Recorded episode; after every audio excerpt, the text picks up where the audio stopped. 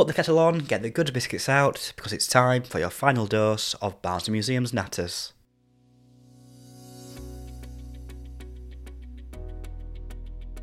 I'm your host, Michael, and thank you for joining us in this first series of the podcast where we have been looking back at 10 years of experience Barnsley Museum.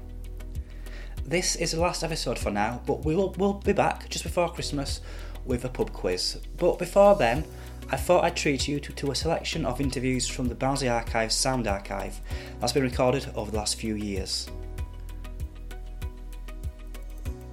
We begin with an interview with Mel Dyke, who sadly passed away earlier this year. In 2019, our community heritage creator Stephen Skelly recorded an interview with Mel. Here's a short piece from that interview. I went to St Mary's Infant School and St Mary's Girls' School as my primary education.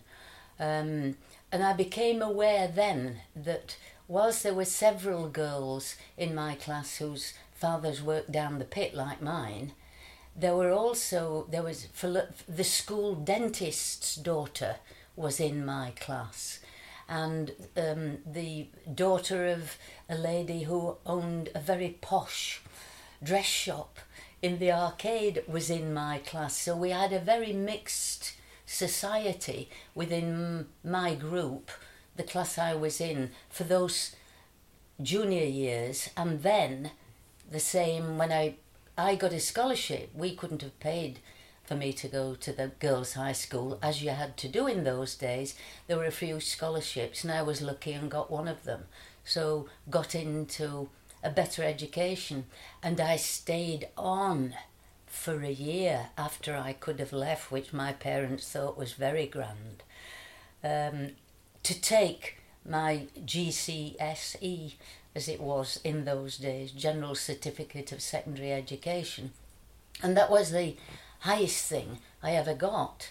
I, I left at 16 and got a job. Um, I married in my late, just before I was 20, um, and started a family, as you did in those days, almost immediately. Um, and so did bits of office work for people or books for people, that kind of thing, um, to earn a bit. Um, but didn't go out to work until my children went to school full time. Um, and then realised that maybe I'd missed out on something. And at that moment, a man called Alec Clegg, later Sir Alec Clegg, had decided that there were lots of people like me in the West Riding, as it was then. Well, Barnsley, of course, we were in the borough, but West Riding girls were in our schools, and I knew many of them were my friends because they lived in Gawber or further out. Yeah, yeah. Um, so that notion of spreading um, geographically um, became much easier. And Clegg said it put an article in the Chronicle. I'm nearly sure it said, Did we miss you first time round? Should you have been a teacher but weren't? And I actually thought then, because I loved reading to the children, I loved watching them learn and, and moving from stage to stage. And I was unintentionally observing that and really getting a kick out of it with my, both my children. And um, so I applied. Um, to Swinton Day Training College. It was a school in Swinton that they turned into a 9 till 4.30 training college so people locally could go, especially women, and if they'd a mother or mother-in-law or a good friend living nearby, get their children to school or on the way, or somebody would do it for them, pick them up and have them till they got home, like a, a working mother. Mm. And what, what, what decade was, was this in that you? This was the 60s, the the late uh, uh, mid 60s. Um, and it, I started. I did my first year at Swinton Day Training College, um, but in the meantime, Sir Alec Clegg built Scawsby College on the Doncaster Road, main Do- Barnsley Doncaster Road, going into Doncaster, and the second two years of my training course I did there. Um, and that's where it really fired up. They, he was bringing in the people he had observed in schools who were better than most and brought them in to train people how to teach his way, which was, in a way, what he was thinking and, and, and occasionally saying. We've got the three R's sorted reading, writing, arithmetic. Everybody's doing those with no problems. That goes back, of course, to the Earliest Education Act, working class children being taught literacy and numeracy. But beyond that, he was saying, let's have a look at the, the arts now. Let's see, because don't you learn originally through the arts? You listen to your mummy singing a lullaby. You listen to her or your grandparents reading stories to you. It's literature. You draw, paint, you play with plasticine or sculpt. Um, you dance, you sing. There they are. And you pretend to be Jack and Jill or Falling Down the Hill or whatever. They are the arts. So if that's how you learn originally, and every child can link into that, saying, oh, yeah, I can remember, then when do you stop? And you don't. That that's the point. You don't. You know now. You you will have seen a film recently, or heard a program on the radio, or seen something on TV, or been to the theatre or the ballet, and thought, yeah, that's really impacted on me. And now I can link it. And now that and and so on. It's still a spur, it's still a flash of lightning to tone you into wanting to learn some more again. And I've always believed teacher's job isn't to make you learn, it's to make you want to learn.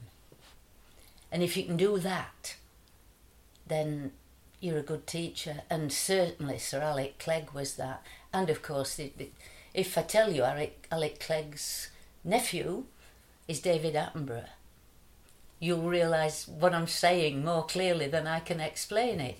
Because you sit and watch a programme there, and at the end of the hour, you think, well, I've been really well entertained. You haven't. You've been educated by stealth. Because you find you know something now you never dreamed of learning about. You wouldn't have bothered. Yeah. But he makes it fun. And that's what the Attenborough Clegg thing was about. Richard was making films. I saw his very first film when I was very young. Um, and it was about uh, teddy boys and criminality. He was preaching, teaching, learning through, teaching through that, and we were learning. No, they're the baddies. We should be on the goodies side. Um, so that family was quite influential and instrumental, particularly in Yorkshire, but across the entire country. They were amazing. The late, great Mel Dyke there. And from one Barnsley legend to another, Dickie Bird, and, and an interview recorded by Paul Stebbing shortly after the museum opened in 2013, where Dickie spoke about his childhood and growing up in Barnsley. I left school when I was 15, and I, my father uh, he got me a job in the in the fitting shop at Monk Bretton Colliery. Okay. Uh, and uh, he said, "There's one thing." He used to say to me, "You're not going down the mine. You're going to play sport for your living." But I went, I went there at 15, and uh, till nine, till I was 19, and I signed for Yorkshire at 19. And from being 19 to 65, when I retired, it's been cricket for me. But you know, the early days were tremendous in this town. Well, you, I mean, as, as, as a youngster, you, you, you talked about playing playing cricket and playing football. Mm. Um, anything else you can remember doing? Did you, did, were you a Nipsey player? That was popular, wasn't it? Well, of course, we, we're not going to. We're probably going to talk about cricket in a later day. Yes, we are. Yeah, we'll come on to that. But uh, but uh, but uh, when I left school, I went to Barnsley Cricket Club. Yes. That's where I started my career. Yes. And I signed for Barnsley at football. Angus Seed was the manager at Barnsley. He signed me straight from school. So that's that was the start of my sporting career. Okay. But there were days, there were happy days, and I have some wonderful, wonderful memories of this town that I should treasure. What was it like during the during the war in Barnsley? What can you Well, of, of it, it, it was frightening, of course, because they bombed Sheffield, and that was very, very close to Barnsley. We used to, we would be, we used to be under the bed. we could hear the bombs dropping at Sheffield, and he, he, he flattened Sheffield, and we were just, we just missed it actually, Barnsley, and we're not far away from Sheffield. But no, the the, uh, the early days uh, were, were uh, wonderful, wonderful. Great little town, great, great place. Mm. I've seen the phrase Barnsley for bargains used quite a lot. Yeah. But you see, the market always used to be a tremendous market, Yeah. which is coming back, I think, now. It's coming back to what it did. That's the plan. That's yeah. the plan, it's coming back to what it was in the olden days. Because people used to come from all over the north, Oh. didn't they, to Barnsley? Come all over. Yeah. They're coming from all over. They come from all over. But you know, I, I, I may be going off it a bit here. No, you're fine. But- Take it. There's people come to this town to see my statue. People have come from Australia, India, New Zealand, West Indies. They've all come here to see it, All and then people in, yeah. It's brought people in, I'll tell you. And then they've gone into the market. Then they've gone into the cafes, the little cafes, and that's something to eat. Oh, yeah. They've come from all over. I was there the day you unveiled it, Dickie, when you were giving your, your speech. I, I, I couldn't, my speech, I couldn't, I couldn't get it out. Because it, it brought back some, some wonderful memories of, of my young days. And as soon as I mentioned my father, Yeah. well, I just, that's yeah. it. Yeah, absolutely. Because we practiced for hours in that little park. Where the statue is, Yeah. there's that little park. Yeah. We practiced hours in there when I was a kid, when I was a little kid. So your, your, your father worked at Montbre- Montbreen, you yeah. say? Uh, I, I mean, he was underground, was he? He was Yeah, a Hewer, yeah. Hewer, was he? He, he was a coal face Okay, miner. Yeah, he was a he was at the coal face. okay. Did he have any lasting medical uh, effects from working down the mines? Oh, yeah. He, he killed him in the end. Okay. He retired at 65. Come out of the mine. He didn't get any. He didn't get a certificate. So well done. He got Yeah. nothing. Just sent on his way. And he died at 70, uh, which is no age, I suppose, today. Not today. No, so he died at 70 with heart, weak, heart and lungs, dust Yeah. in the lungs. Yeah. So Well, because you knew Mark, Michael Parkinson, didn't you? Oh, you know. days?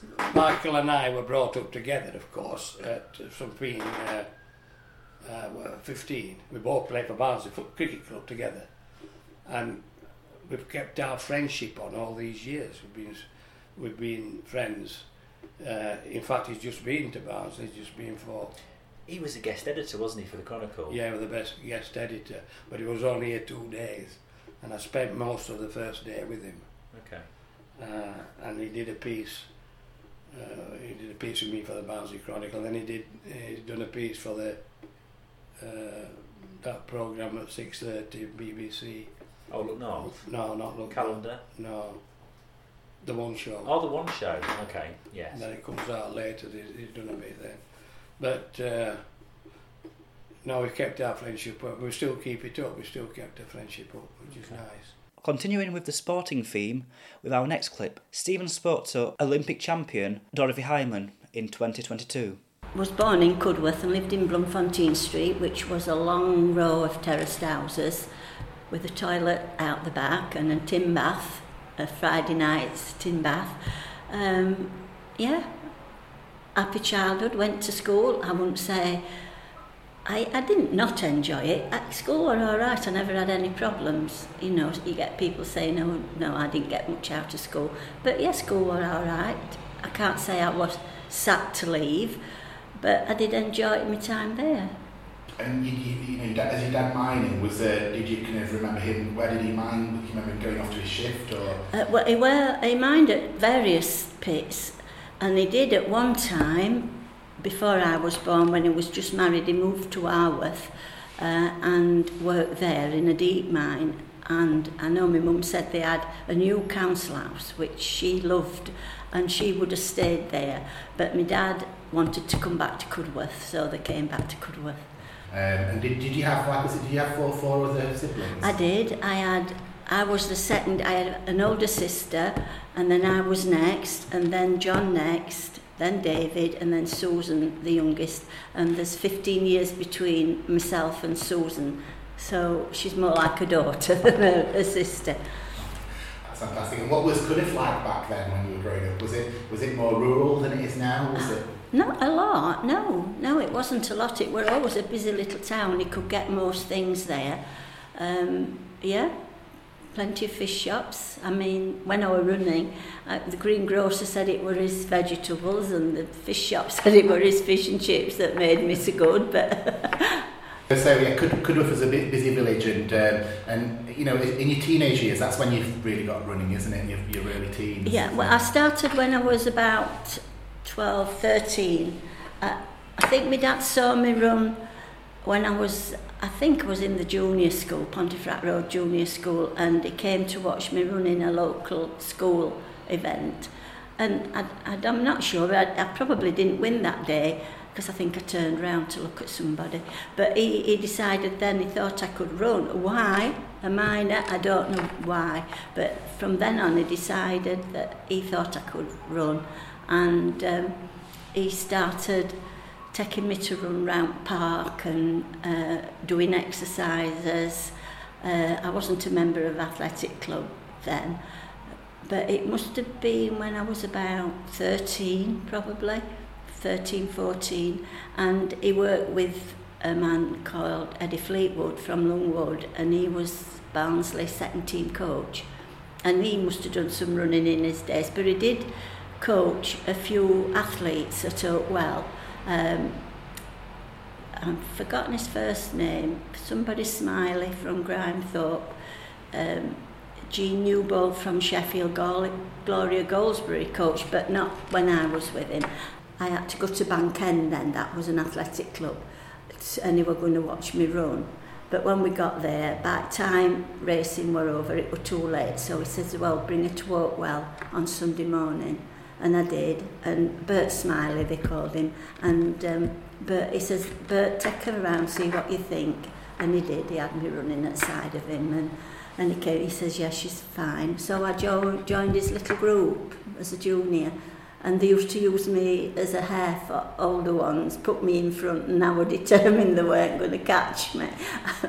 and I used to train on the, uh, oh, well, the cinder path round. I don't know whether it still is cinder, but that's that was his track. And, uh, Yeah. and how many days a week were you there? Uh, probably went probably went there just Sundays, uh, and then we didn't train like uh, I probably trained twice a week. I weren't a member of a club, but my dad used to take me to the park and have me running and running up street, and then I'd run in little um, welfare meetings like we had the Coboard festival things, and I ran in races locally, and we're doing quite well. But uh, and in 3A races, but then after a year, you could run unattached for one year, but the second year you had to be a member of a club.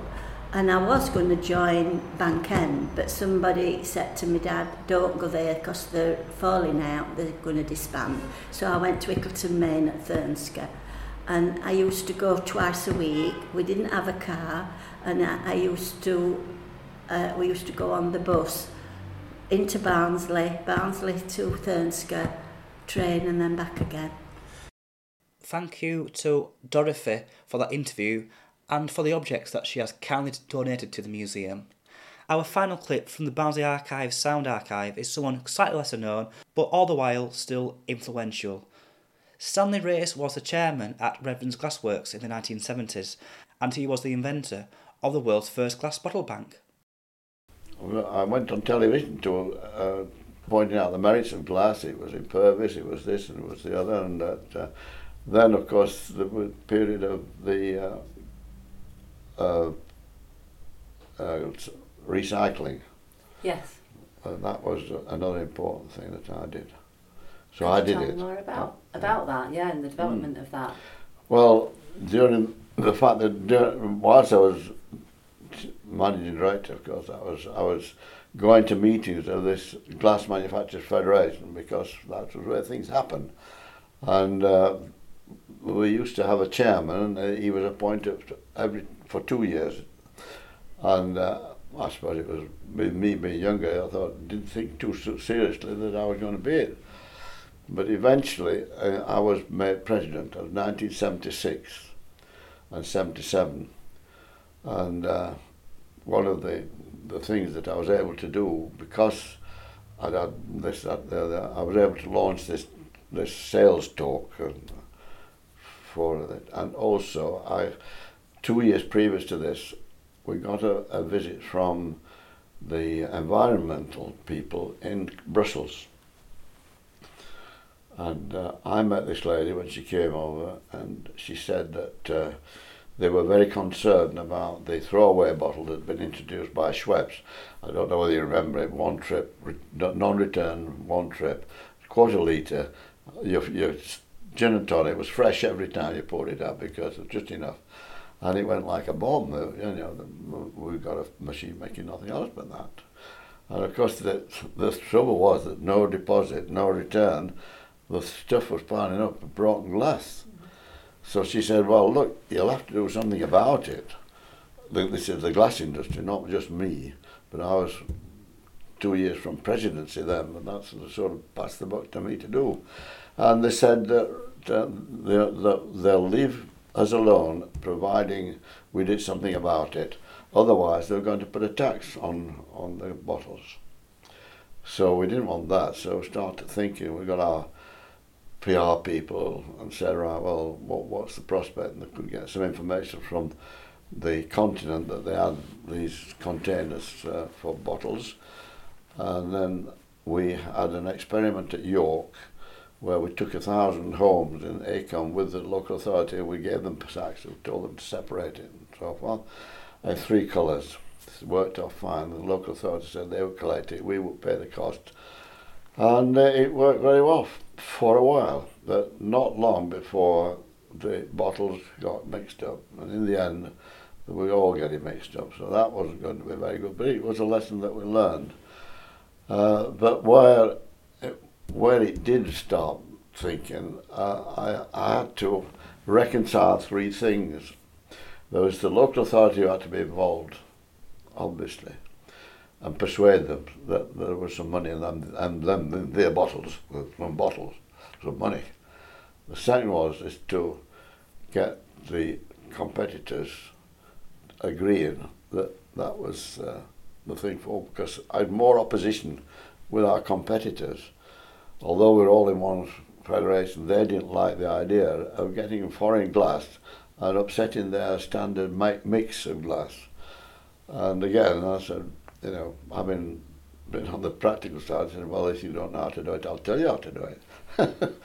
uh, but that was too much for their pride. They, did, they really did. They didn't want it, really.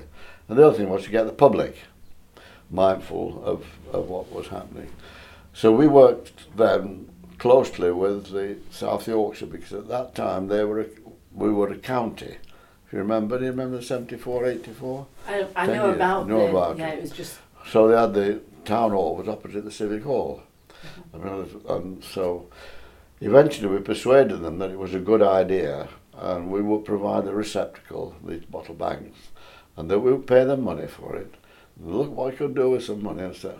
Oh no, we don't want to be bothered about that. The glass will be all over the place. Oh no, we don't want that. No, no, no, no. Something else, something else to do. Oh, we'll find a way.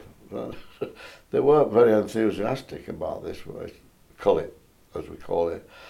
So eventually we kept working on them, and uh, they were they were quite good in the end with, with South Yorkshire because they recognised what, what we were saying. Pen, penny was dropping, and there would have to be something done about it. So as arising out of that, and being at Redfearns and being able to deal with broken glass and cull it and separate it and use it, uh, a, big advantage. So eventually we decided to have a launch day, and that was when nationally we uh, we launched the first bottle bank, and I put the first bottle in. And the, the similar thing happened in Oxford later, and that day, but we were the first. So that was a feather in the cap of uh, South Yorkshire because they had the television cameras there and all the It was a tele- it was marvellous for us because it was Redfearns and it was me, local lad, and etc. And it was right from the Glass Manufacturers Federation. So we were on we were on site and we were on on parade, if you like. It grew from that, but that was when it started. There you go, Stanley Race, the inventor of the glass bottle bank, back in 1977. That's just about it for this series of the podcast, but we'll, we'll be back, as I mentioned earlier, just before Christmas in time for a Christmas pub quiz. Thanks for listening, see you later. And that's the end of that chapter.